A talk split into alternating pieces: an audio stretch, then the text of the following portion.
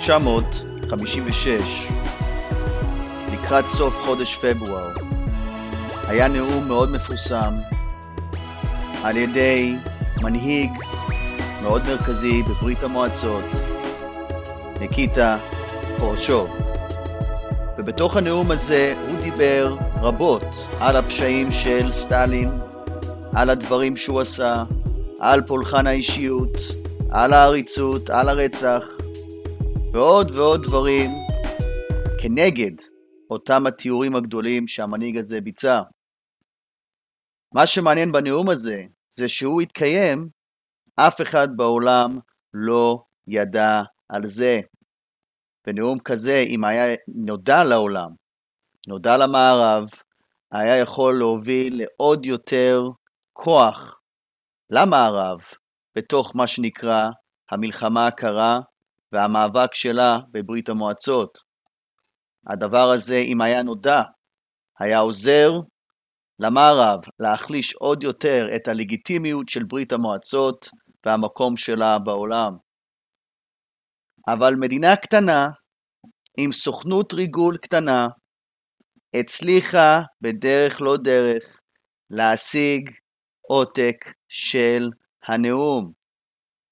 ארגון המוסד עשה את זה, וברגע שהוא השיג את זה, הוא נתן את זה והוא סיפר על זה למערב.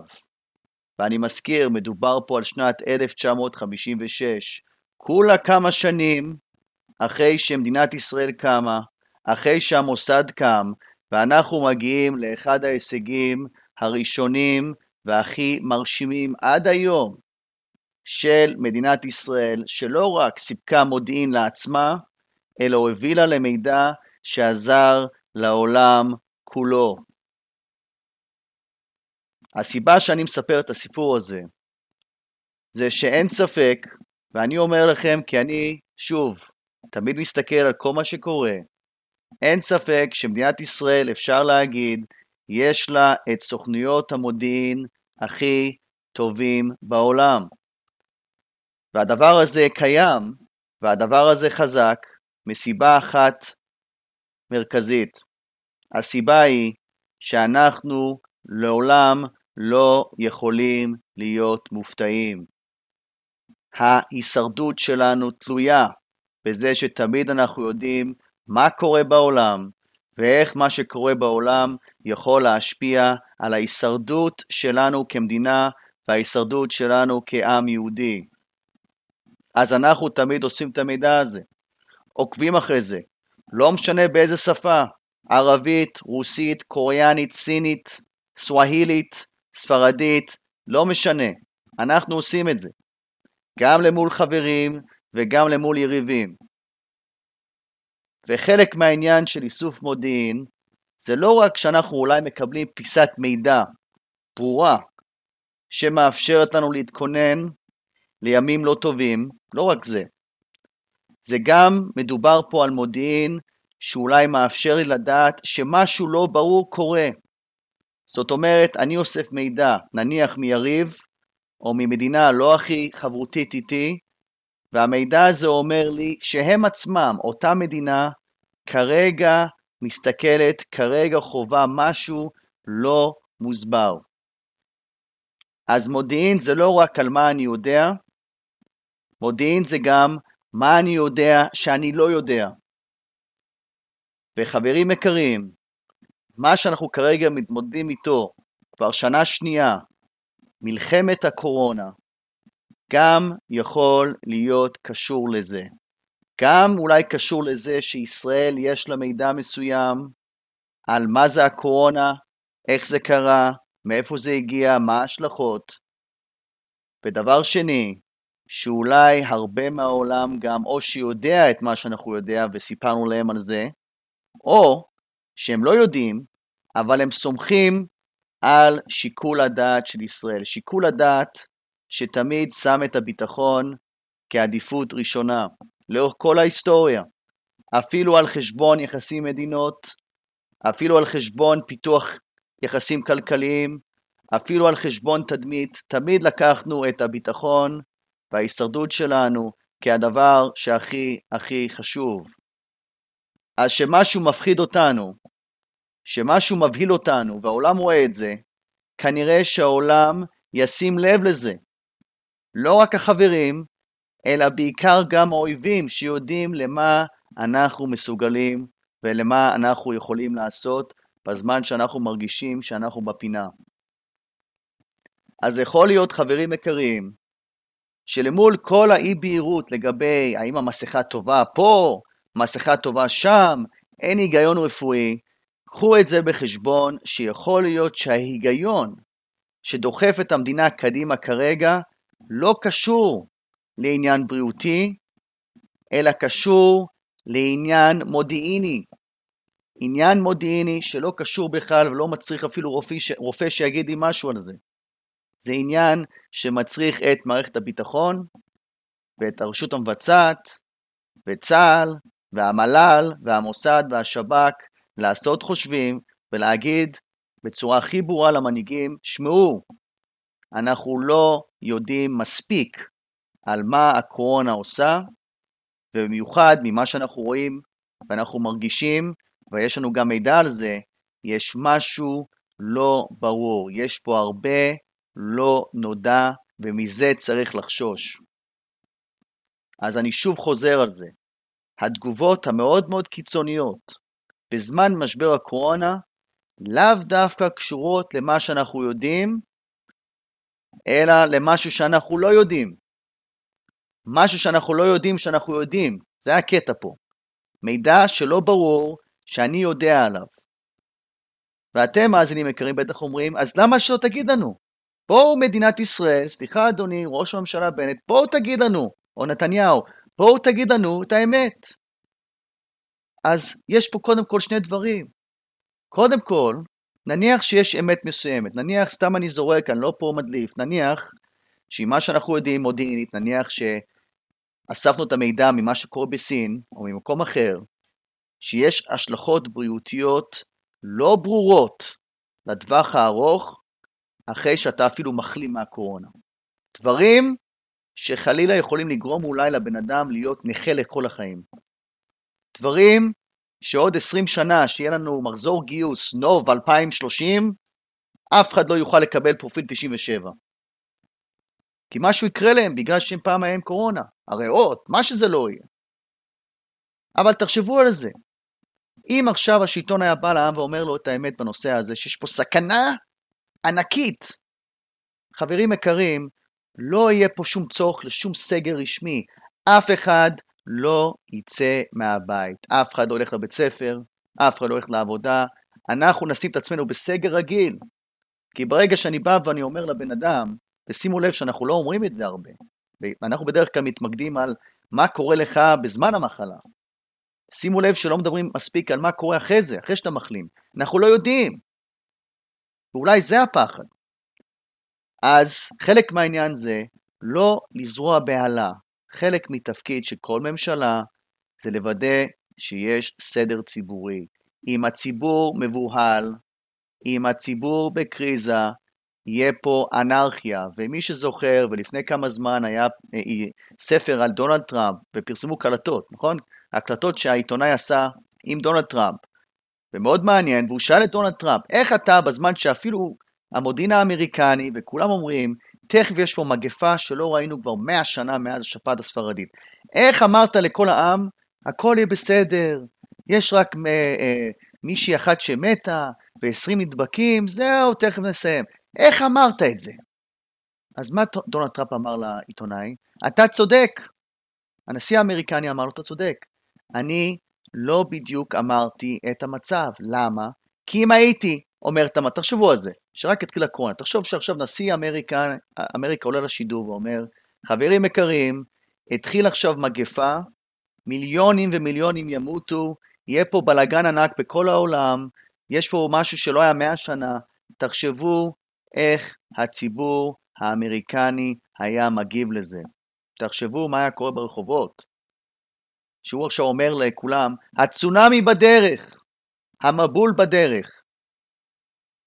חלק מהסיבה שיש שלטון זה גם למדר אותנו, לא רק מסיבות ביטחוניות, אלא גם מסיבות של יציבות, שאנחנו נתנהל בשגרה. אז יכול להיות שיש דברים על הקורונה שאנחנו לא בטוחים, אבל אנחנו בטוחים שלא ברור העניין הזה מכל מיני סיבות מודיעיניות, שאני די סומך על המודיעין, שוב, שאספנו את המידע על מה קורה בחו"ל, במיוחד בסין, ומה קורה שם, תכף גם אני אגיד מילה על זה, שאנחנו לא אומרים את זה לציבור לטובת הסדר הציבורי. דבר שני, כי אתם בטח שואלים, לא תגידו לנו, אנחנו מבטיחים שלא נעשה בלאגן, אוקיי. אבל נניח שאני עכשיו מספר את זה, יהיו שאלות בעולם, במיוחד במדינות מסוימות, שיגידו, איך אנחנו יודעים את זה? מאיפה יש לך את המידע? נכון? מאיפה אתה יודע את זה? עכשיו אתמול בנט נתן, ותכף גם אני אגיד מילה על זה, בנט נתן אה, תדרוך לבתי חולים של ילדים פה בארץ, אמר להם, חברים יקרים, מה שאנחנו רואים בעולם, יכול להיות שאוטוטו יש פה גל אה, מוטציה, משהו שיתקיף ילדים בצורה מטורפת. ואז יש כאלה ששואלים, מאיפה אתה יודע את זה? איך אתה יודע את זה? נכון? בנט לא בדיוק רופא, מאיפה הוא יודע את זה? יכול להיות שיש לנו מודיעין על מדינות מסוימות ששם אנחנו רואים את זה. ואם נחשוף את זה, תחשבו מה יקרה שהמדינה הזאת שיודעת שזה משם, מה הם יעשו בתגובה, נכון? אם זה עכשיו מידע מסין או משהו. תחשבו איך הסינים יגיבו. כשאנחנו חושפים משהו שהם לא חשפו לאף אחד. תחשבו איך הם יגיבו. נהיה בסגר מיד, כי הם יפסיקו אולי מסחר איתנו בתגובה. הקניון יהיה פתוח, לא יהיה מה למכור. אז תחשבו על האופציות האלו. אין שום סיבה למדינה, אין היגיון, תחשבו על זה, אין שום משהו הגיוני בזה לסגור את הכלכלה, הפסדים מטורפים, מיליונים תיירים לא באים, הכלכלה, חבל הזמן, הפסדים, פיצויים, אין שום היגיון. אז אני מציע לכולם, מי שמאזין פה, לקחת בחשבון שיש למדינה שלנו, ואני אומר לכם שוב, על סמך הדוגמה שנתתי בתחילת השידור, יש למדינה שלנו מידע שמבהיל אותנו, שגורם לנו לדאוג מידע כזה חשוב וכזה רלוונטי וכזה אה, דומיננטי, שגורם לנו להתנהל בצורה מאוד מאוד קיצונית. יש פה אירוע, מגה אירוע, ויכול להיות שיש לנו מגה מידע שדוחף אותנו להתנהל בצורה מסוימת, ואני אומר לכם שוב, אם יש מדינה שהכי תרצה להגיע למידע כזה, כי היא הכי פרנואידית להישרדות שלה בגלל כל מה שעברנו, שואה, מה שזה לא יהיה, זו מדינת ישראל. זו מדינת ישראל. ויכול להיות שיש פה מידע, ואני סתם נותן דוגמה את הסין. סין, נכון, יש להם כבר מדיניות מאז הקורונה של אפס קורונה. אפס קורונה. ואם אכן, כמו שאומרים פה, נכון, תמיד אומרים, אתה תצא, מה... אתה נדבק, אתה תשרוד, נכון? אתה תחלים. הרבה לא מתים, אין הרבה, מה, זה כולה שפעת קטנה, אתה תעבור על זה תוך כמה ימים, נכון? מה הבעיה? אם אכן זו האמת, נניח שזה כל מה שאני מסתכל על הפונקציה הזאת, למה סין, אחרי שמתפרץ שם איזה כמה מאות נדבקים במדינה של מיליארד אנשים, למה הם עושים סגר על 30 מיליון אנשים? למה הם עושים סגר כזה? מה ההיגיון בזה? מה יוצא לי מזה? ויותר חשוב, מה סין יודעת על הקורונה שגורם להם להגיב בצורה הכי קיצונית בעולם? שימו לב מה אני אומר פה. המדינה ששם התחילה קורונה, הם הכי קיצוניים שמדובר פה על תגובות לקורונה. אין מדינה אחרת בעולם שעושה דבר כזה. שמה כמה ערים של עשרות מיליונים בסגר, וזה לא סגר פה, אה, 100 מטר, שם זה 2 מטר, אתה רק בדירה, אתה לא יוצא, לא קונה כלום. מה הם יודעים? ממה הם מפחדים כל כך? מה קורה שם? סתם נתון שאני רק אזרוק בנושא של סין, שזה כן פורסם, עד היום הסינים אומרים שרשמית, ואני חוזר על זה, מיליארד אנשים במדינה הזאת, הם אומרים רשמית, 8,000 אנשים מתו מהקורונה. שמעתם מה אמרתי? רשמית, 8,000 אנשים בלבד מתו מהקורונה בסין. זאת אומרת, בישראל מתו יותר מסין. נשמע לכם הגיוני הנתון הזה? עוד נתון שפורסם גם לא מזמן, שמסתבר שמאז הקורונה התחילה בסין, לפחות 10 מיליון מספרי טלפון נותקו מחברת הטלפונית הסינית. 10 מיליון אנשים פתאום אמרו, לא בא לי טלפון. מה קרה ל-10 מיליון האלו? מה קרה להם? מי זה האנשים האלו? יכול להיות שהקורונה הרגה מיליונים בסין? יכול להיות? יכול להיות שיש שם תוצאות שאנחנו אפילו לא יודעים, כי שם זה התחיל ויש שם משהו שקורה? אז אני אומר את זה שוב, חלק ממה שקורה פה מבחינה מודיעינית, זה לא שישראל יש לה מידע על הקורונה פה בתוך הגבולות שלנו שמפחיד אותה, לא. יש לה מידע על מה קורה עם הקורונה במדינות אחרות, כגון סין, מידע שהם בעצמם לא אומרים לנו. וזה מפחיד אותנו. ואם אתם חושבים על זה שוב, על כל הטיימליין, כל המסלול שהיה מאז שהקורונה התחילה בעולם, אם חושבים, תחשבו על זה שוב, ואני שוב עוקב אחרי כל זה.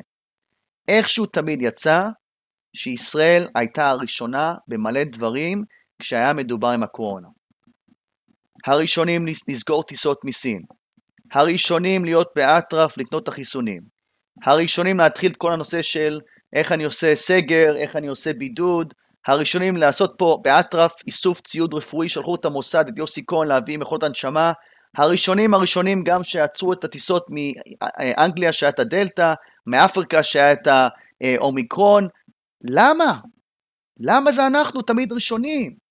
הראשונים שחיסנו ועד היום הצבא הכי מחוסן בעולם זה צה"ל, ועדיין אנחנו עכשיו ממשיכים עם זה, רוצים אפילו חיסון רפואי, למה תמיד אנחנו הראשונים ואז העולם הולך אחרינו? מה אנחנו יודעים? חשבתם על זה פעם? מה זה, צירוף מקרים? שאיכשהו ישראל תמיד הראשונים בכל המאבק הזה? מה אנחנו יודעים? ואני אומר את זה בצורה גאה, אנחנו יודעים משהו. ואני חוזר שוב לתחילת השידור. כשאני אומר אנחנו יודעים משהו, זה לא אומר שאני יודע משהו מסוים, זה גם אומר שאני יודע שאני לא יודע משהו מסוים, שיש מידע לא קיים, שאני יודע שהוא קיים, וזה מפחיד אותי. ואני חוזר שוב לנושא הסיני, שזה גם יכול להיות, ואני, יש כל מיני איתותים לזה, רק כדוגמה, שהתחילה קורונה בסין כמה שבועות לפני זה, היו שם הרבה הרבה מהלכים צבאיים שלא היו מוסברים. הצבא הסיני, שהוא אחד הגדולים בעולם, אם לא הכי גדול בעולם, התחיל להשתגע, התחיל לשנע כוחות, התחיל לעשות תרגולות, התחיל לשלוח מטוסי מטען לכל מיני ערים, התחיל לארגן סגרים, ואני אומר לכם, יכול להיות מצב שפה בישראל התחלנו לראות את זה, ותאמינו לי, אנחנו עוקבים אחרי סין, רואים את זה, ואז במטה בירושלים או בתל אביב, איפה שזה לא יהיה, אנחנו אומרים לעצמנו, מה הסיבה שזה קורה? נכון? אני רואה את הצבא משתגע בתוך סין, אבל אני לא יכול להסביר למה. אז זה חלק מהמידע. בהמשך ראינו שהצבא גויס שם להילחם בקורונה בתוך סין. אבל לפני שידעתי שיש קורונה, ראיתי את הצבא שם משתגע. אז זה רק דוגמה למשהו שקורה במדינה שלא, שלא מצליח להסביר מה זה. נכון? כי יכלנו להגיד, מה זה, הם מתכוננים לפלישה לטיוואן, הם מתכוננים לתרגיל, מה קורה שם? אז ראיתי את זה קורה, ואז אני בא חזרה למקבלי ההחלטות, חברים יקרים, משהו קורה כרגע בסין שיכול להשפיע על הקיום של מדינת ישראל. ואז אנחנו נחקור את זה יותר ונראה מה קורה שם. לא סתם, וזה פורסם, אני לא פה מדליף, לא סתם, לפני שהקורונה התחילה להגיע לישראל, ואתם זוכרים את הראשונים מהדיימונד פרינסס, זוכרים את האונייה הזאת ביפן? השייט, זוכרים אותם? לפני זה אפילו. אנחנו כבר שלחנו צוותים לחו"ל להביא את הזן הקורונה מאיטליה, מיפן ומסין. אספנו את הדגימות במבצע צבאי מסוים של משרד הביטחון, הבאנו אותו למכון הביולוגי בנס ציונה, והתחלנו, אגב, המדינה הראשונה בעולם שהתחילה לפתח חיסון של עצמנו. למה עשינו את זה? איך, איך קיבלנו את המוטיבציה ואת הדחף לעשות את זה? מאיפה המידע הזה? מה, הסינים באו ואמרו לנו את זה? אני אומר לכם, חברים יקרים, שוב פעם, תזכרו את זה טוב טוב. ההתנהלות שלנו למול הקורונה זה לאו דווקא מה אנחנו יודעים על הקורונה, זה מה אנחנו לא יודעים. מה אנחנו לא יודעים שמפחיד אותנו. ויש דברים מסוימים שקורים שאני מאמין ואני חושב שקהילת המודיעין הישראלית, יש לנו דברים שמאפשרים לנו לחשוב ככה. דברים שאולי לא אמרנו לאף אחד על זה, אולי לאף אחד. ועדיין אנחנו לוקחים את זה לתשומת ליבנו בכל ההתנהלות מול, מול הקורונה. בכל ההתנהלות. אז לפיכך, אנחנו ממשיכים להיות חוד החנית בעולם בלחימה נגד הקורונה. כולם באים ללמוד מאיתנו, אני לא אומר את זה כסתם איזה סיסמה פה, ובנט אמר את זה, נתניהו אמר את זה. אני אומר לכם את זה בצורה אובייקטיבית. כולם באים ללמוד מאיתנו. איך מתנהלים, תו ירוק, אנחנו הראשונים גם. תו ירוק היינו הראשונים בעולם, ועכשיו עושים את זה גם. הראשונים. באים לראות איך אנחנו מפתחים חיסון. באים לראות איך אנחנו עושים את הנושא של בקרה על המחלה, על נגיף, איך אני עוסק בהסברה. עדיין עם כל האליום על הממשלה ומה שזה לא יהיה, אם אתה נדבק בקורונה, חלילה, ישראל היא המקום שכנראה תצא מזה. זאת אומרת, אחוז התמותה של מי שנדבק בקורונה פה הוא בין אם לא הכי נמוך בעולם, אפילו יותר נמוך מארצות הברית שיש להם אולי יגידו מערכת הבריאות הכי טובה בעולם, נכון? הרופאים הכי טובים. התמותה פה יותר קטנה משם. אז אנחנו באים ללמד אותם. אגב, גם הסכמי אברהם, אני מאמין, ואני חושב וגם רואים את זה, גם זה קיבל לדעתי דחף בגלל הקורונה. אם תשימו לב להסכם השלום שחתמנו עם איחוד האמירויות, עם בחריין, בתוך ההסכם, וגם פורסם בתקשורת, חלק מההסכם היה גם שהם עכשיו ישקיעו מלא כספים בישראל לצורך המאבק בקורונה. הם באו אלינו. הם באו אלינו. ואגב, אם תשימו לב, איחוד אמירויות ובחריין הם בין המדינות שגם מאוד מאוד מתנהלות טוב למול הקורונה. והאם יש קשר, ואני חושב שיש, קשר לזה שהם קיבלו כלים וקיבלו ידע מישראל איך עושים את זה. בעקבות גם הסכמי אברהם, נכון? הקורונה התחיל אחרי הסכמי אברהם בצורה מאוד מאוד גדולה. אז יש לנו פה עניין שגם הקורונה קירבה אותנו למדינות שאולי בעבר לא דיברו איתנו, לא דיברו איתנו. אז אנחנו מלמדים את העולם, אנחנו גם מכינים את עצמנו תמיד לעולם שקיים היום. כבר שנתיים קורונה, אנחנו קונים תרופות, קונים אוכל, קונים מים, יש לנו פה מאגרים, כנראה המאגר הכי גדול בעולם שיכול להספיק את כל האוכלוסייה. אין דבר כזה בשום מדינה אחרת. שיש לנו פה מחסנים עם מספיק דברים, עם מספיק אוכל, עם מספיק תרופות, מזון, וזה אין לשום מדינה. אבל אני סומך על זה שאנחנו יודעים משהו. ואני מפציר בכם לקחת את זה בחשבון. זה לא רק כמה מתים וכמה, ב... שאני רואה אנשים בטוקבקים, כמה חולים קשה, למה מתנהגים ככה, קחו את זה בחשבון שההתנהלות שלנו זה לא רק על בסיס נתונים רפואיים, זה על בסיס גם נתונים מודיעיניים, שאני לא יכול להגיד לכם מה הם ומאיפה הם. עוד דבר שקורה בהקשר של הקורונה, במיוחד עם האומיקרון, שלצערנו הרב, ומי שרואה, מצד אחד יגידו זה נראה הסוף, נכון? נראה יותר, אה, אה, פחות משפיע, פחות אה, פוגע בבריאות, ואולי יש לנו איזה חסנות עדר. קודם כל בוא ניקח בחשבון שיש הדבקות שניות ושלישיות. אז חיסון עדר, שיש לך עוד, עוד, עוד ועוד הדבקות, עד כמה הדבר הזה בכלל רלוונטי, אבל נניח שאין, נניח שזה לא יהיה.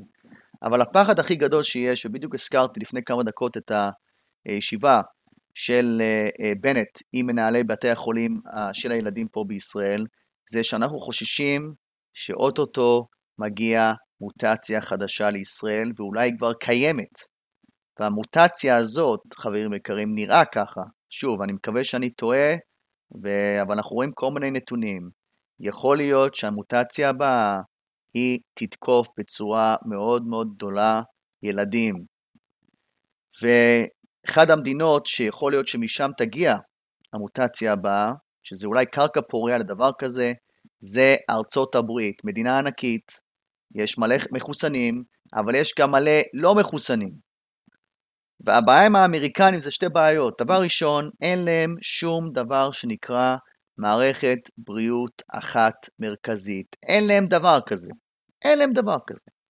לכל אחת מחמישים המדינות יש מערכת בריאות שלהם. גם בתוך המדינה יש מחוזות שכל אחד אומר משהו אחר, ומה שזה גורם ל... שכל מדינה מפרשת ומנהלת את המאבק בקורונה בצורה שונה. יש מדינות שמדינה X יגידו, מחוסן בצורה מלאה זה מישהו שעשה ככה וככה, ומדינה אחרת אומרת משהו אחר. או שאומרת שחיסון כזה זה כן עובד, חיסון הזה לא עובד, שמגדירה חולה קשה ככה, שהם מגדירים חולה קשה ככה. אין שום אחידות. זו הסיבה, אגב, שאתם רואים נתונים, למשל, שאני רואה ב-CNN בכל מקום, 300 או מה שכתוב שם, 200 מיליון מחוסנים מלא בארצות הברית. זה נתון לא מדויק, כי כל מדינה מגדירה אחרת מה זה אומר להיות מחוסן מלא, איזה חיסון, אם יש בוסטר, איזה גילאים, כל אחד מגדיר את זה אחרת. אין שם בכלל מערכת בריאות ששולטת וריכוזית, כמו פה, שיש לך פה מרכז בקרה, כל הנתונים, אז גם שם יש מרכז בקרה, אבל כל מדינה שולחת דברים לפי ההגדרות שלה. וחלק מזה קשור לעובדה שארצות הברית היא מדינה פדרלית. יש שם פדרליזם, חלוקה של הכוח, גם בנושא של מערכת הבריאות. אז למה זה בעייתי מבחינת מוטציה? כי יכול להיות, ואני מקווה שאני טועה, שנניח שיש מוטציה כרגע בארצות הברית שתוקפת ילדים, שאגב, הסיבה שאני אומר את זה, זה שיש עלייה באלפי אחוזים, שימו לב מה אני אומר פה, עלייה באלפי אחוזים באשפוזי ילדים עם קורונה בבתי החולים לילדים בארצות הברית. יש עלייה ענקית, ולא בדיוק מסבירים את זה. לא מסבירים את זה. וחלק מהעניין של הפדרליזם זה שיכול להיות שקורה משהו כרגע, והשלטון המרכזי לא יודע עליו מספיק, או מנסים להעביר את המידע, אבל לא בדיוק זה הגיע, ואנחנו מכירים איך האמריקנים עובדים. לפי הספר, לפי התהליך. אז זה חשש אחד. דבר שני, תחשבו על זה, נניח שיש עכשיו מוטציה בארצות הברית, איך העולם הולך להגיב? מה, חרם על האמריקנים? אין כניסה לאמריקנים? זה יהיה מצב לא פשוט.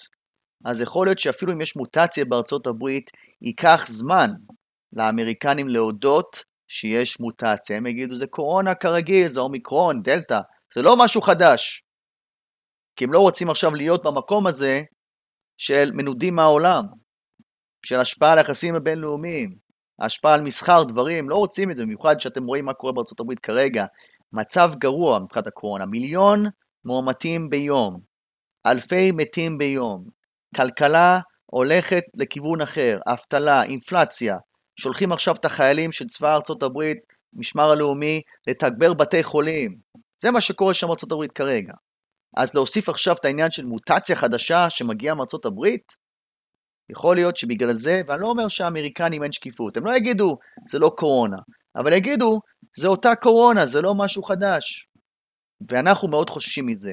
במיוחד בישראל יש לנו מאוד מאוד קשרים עם ארה"ב, גם אנשים שבאים משם, יש הרבה יהודים, אז יכול להיות שלזה התכוון בנט אתמול, שהוא דיבר על צריך להכין את עצמנו בבתי החולים לילדים, כי יש משהו לא מוסבר שקורה בארצות הברית ועוד כמה מקומות אגב, עוד כמה מקומות, של עלייה מטורפת באשפוזי ילדים. ופה, ברוך השם, לא קרה עדיין. אבל מי אמר שזה לא בדרך לפה? מי אמר? אז אנחנו צריכים להתכונן. עכשיו, למה אנחנו גם אולי שמים לב הברית יותר ויותר בזמן הקורונה וגם מדברים עליה? מי ששם לב, אגב, בחודשים האחרונים, גם במסיבות עיתונאים של בנט, גם דברים שמצייצים בטוויטר, גורמים ישראלים, לא בעילום שם, יותר ויותר מתארים את המצב בארצות הברית כמצב לא טוב. נכון, עכשיו היה, מה זה היה שבנט אמר שיש מחכים ככה וככה בניו יורק, בתור, בבוסטון, הקורונה משתוללת בארצות הברית, אני לא זוכר תקופה מסוימת אי פעם, גם בזמן נתניהו, שתיארנו את המצב בארצות הברית כמצב לא טוב. גם בהקשר של הקורונה או גם במצב אחר. אף פעם לא עשינו את זה. ועכשיו אנחנו עושים את זה. זה מוביל אותי לחשוב למה זה. האם זה בגלל שהמצב מאוד גרוע, וצריך להגיד את האמת, אנחנו כבר לא יכולים בגלל שזה אמריקה להסתיר את זה, או לא לדבר על זה, להעלים עין, אולי זה, או שיש לנו המשך בעיות דיפלומטיות עם האמריקנים, וזה גורם לנו יותר ויותר להיות חופשיים לגנות אותם בדברים אחרים. איזה בעיות? ההסכם שהולכים לחתום עם איראן, הסכם הגרעין, שמאוד מאוד בעייתי מבחינתנו. הבעיות שיש עם האמריקנים בקטע של הקונסוליה, שהם רוצים לפתוח עוד פעם בירושלים לפלסטינים. יש לנו הרבה חילוקי דעות איתם. אז יכול להיות שחלק מזה ומה שהאמריקנים עושים, או הרגשה גם שהאמריקנים כבר לא אותה אמריקה, נכון? חלשים יותר, רואים אותם באוקראינה, רואים אותם בקזחסטן, רואים אותם אולי מול סין, כל מיני דברים. כשאנחנו אומרים לעצמנו בישראל, בירושלים, אמריקה זה כבר לא אמריקה. אמריקה כבר יותר חלשה, מייצרת ואקום. צריך לחשוב על האינטרסים שלנו עכשיו, ולא רק מה האמריקנים אומרים לי בטלפון. אז אולי זה גם גורם לי, לנו בשלטון, יותר ויותר להיות מוכנים לגנות, לבקר וגם לתאר את ארצות הברית של אמריקה לא כחלום אמריקני, אלא אולי כחלום בלהות אמריקני, בכל הנוגע כרגע בנושא של הקורונה ומה שקורה שם. מאוד מעניין. אז יש לנו מלחמה, יש לנו משהו עולמי, יש לנו משהו לאומי, זה לא רק ישראל, זה כל העולם, ואנחנו צריכים, חברים יקרים, בימים האלו, במיוחד שאנחנו רואים יותר ויותר חוסר אמון במדינה, חוסר אמון בינינו, אנחנו צריכים לזכור טוב טוב שכבר יותר מ-70 שנה תמיד השלטון עשה את מה שהיה דרוש כדי שנוכל לשרוד. תמיד עשו את זה. לא משנה אם זה ליכוד, עבודה, מפא"י. תמיד המדינה הייתה שם בשבילנו. תמיד שרדנו. ומה שאני מבקש מכם, מאזינים יקרים, כל הביקורת שיש, ותאמינו לי, יש ביקורת, אפשר לבקר. מאות אלפי נדבקים, עלייה, נראה שיש ג'ונגל בחוץ. אבל אני מציע לחשוב על איזה ג'ונגל עוד יותר יהיה בחוץ. אם לא הייתה לנו מדינה מתפקדת, ויש לנו הרבה מה להודות על המדינה שלנו כרגע, בתקופה הזאת של המלחמה. אוקיי? תחשבו על זה. דיברתי כבר, אחוז תמותה נמוך, חיסונים, יש פה אנשים עם ידע, יש לנו ניסיון, ומעל הכל זה בגנים שלנו לעשות הכל, לשרוד.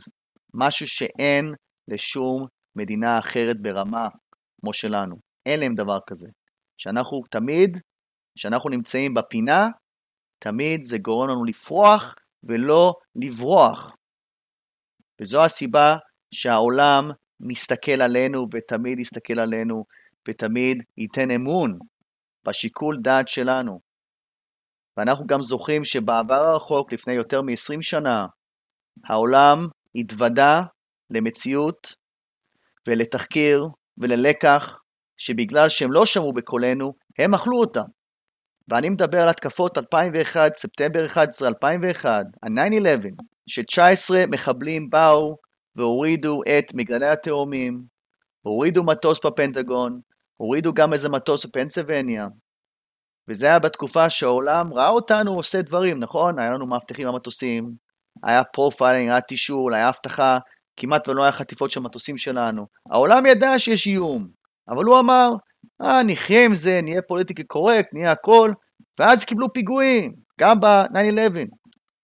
אז כפי שה-19 האלו, המחבלים, גרמו לשינוי תועדתי בעולם, והעולם אמר, וואלה, מה שישראל עשתה זה הדבר הנכון, ככה נהיה בטוחים, כמו ה-19 מחבלים האלו, ה-COVID-19, נגיף הקורונה הזה, גם גרם לעולם להגיד, לעולם לא נחזור לימים ההם שלא שמנו לב למה ישראל אומרת ועושה. יש לנו אמון בישראל. ישראל היא לא נטל, היא נכס לביטחון העולם, גם בנושא של טילים וגם בנושא של נגיפים. כי בסוף, אם יש מדינה אחת בעולם שהכי תשתמש בכל האמצעים, צבא, בריאות, רופאים, מוסד, מה שזה לא יהיה, כדי לשרוד, והיא הכי מפחדת מהשמדה, זו מדינת ישראל. אז אם אנחנו עושים משהו, ואנחנו נבהלים ממשהו, ואנחנו חושבים ממשהו, לא משנה מה זה, אני אפילו לא צריך לבקש את המידע. כדאי שאני אשים לב בעולם למה עושים בירושלים. כנראה שיש משהו בזה. כי שוב אני חוזר, אין שום היגיון לסגור את המדינה, לסגור את הכלכלה, לסגור את התיירות, כל זה, אבטלה, מה שאתם רוצים. אין היגיון בזה. אבל כנראה שזה כך רק אם אני מסתכל על המידע שפורסם. ויכול להיות שיש מידע שלישראל יש, שגורם לנו לחשוש ולפעול בצורה מאוד מאוד דרסטית. יש לנו מודיעין, יש לנו משהו. והעולם לא שואל שאלות, הוא פשוט הולך אחרינו. אז המלחמה העולמית הזו למול הנגיף מצריכה המון אמצעים, המון כספים, המון חיילים, המון רופאים, ומי יודע כמה זמן יתמשך, אי אפשר לדעת. יותר מאשר אנחנו מכירים את הקורונה, הקורונה מכירה אותנו הכי טוב בעולם. הם מכירים את גוף האדם, הנגיפים האלו. יותר מאשר אפילו אנחנו מכירים את גוף האדם. זו הסיבה שהאויב הזה, שלא כמו טרור או מחבלים, זה אויב חמקמק, אויב שאין שום ודאות לגביו. זו הסיבה שעדיין לא ברור מה יהיה הפתרון. האם אנחנו נגיע לקצה שהווירוס פשוט ייעלם, כמו שהיה בזמן השפעת הספרדית, או שנמצא איזו תרופה מסוימת שגם תגרום להכחדה של הנגיף? אי אפשר לדעת. אבל מה שכן אפשר לדעת, זה שאנחנו חייבים להמשיך לתת אמון במקבלי ההחלטות, באותם הלוחמים שעכשיו פועלים כדי להגן עלינו, לא רק ממה שנודע, אלא גם ממה שאנחנו לא יודעים, מהנודע וגם הלא נודע. ולפיכך, לצערנו הרב, אף על פי שנדמה תמיד, כמו שהיה כבר בעבר, שאנחנו עכשיו יכולים להיות אופטימיים, והסוף נראה לעין, יכול להיות שעדיין לא הגענו למציאות היותר גרועה, היותר גרועה, בכל הנוגע לנגיף. ולזה אנחנו צריכים להתכונן.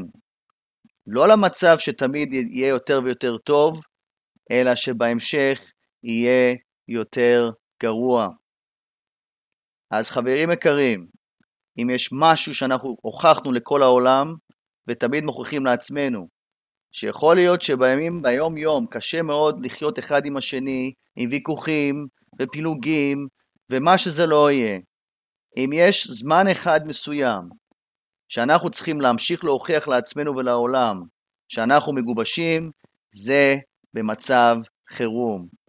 ואנחנו צריכים להתייחס למצב הזה כמצב חירום. מצב חירום גם ביטחוני, גם בריאותי, גם כלכלי.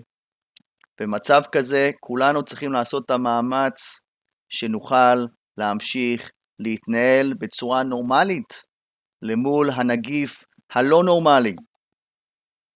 כי נגיף משתולל זה נגיף שמשבית אותנו, משבית את צה"ל, משבית את הכלכלה, משבית את היכולת שלנו להילחם בנגיף. אז אנא מכם, בתקופה הזאת, ככל שניתן, בואו נעזור אחד לשני, אבל בעיקר בואו נתחיל להאמין אחד בשני, ובעיקר להתחיל שוב להאמין במי שאחראי על בריאותנו ועל ביטחוננו. אני רוצה להודות לכולם על ההקשבה לפרק הזה בפודקאסט. אתם מוזמנים לעקוב אחריי בכל הרשתות, גם ביוטיוב, גם בפייסבוק, גם בטוויטר. יכול להיות שיהיו עוד מקומות שבקרוב אני אעלה לשם. האתר שלי freeony.com, כאן דוקטור יונתן פרימן, שתהיה שבת שלום, להתראות.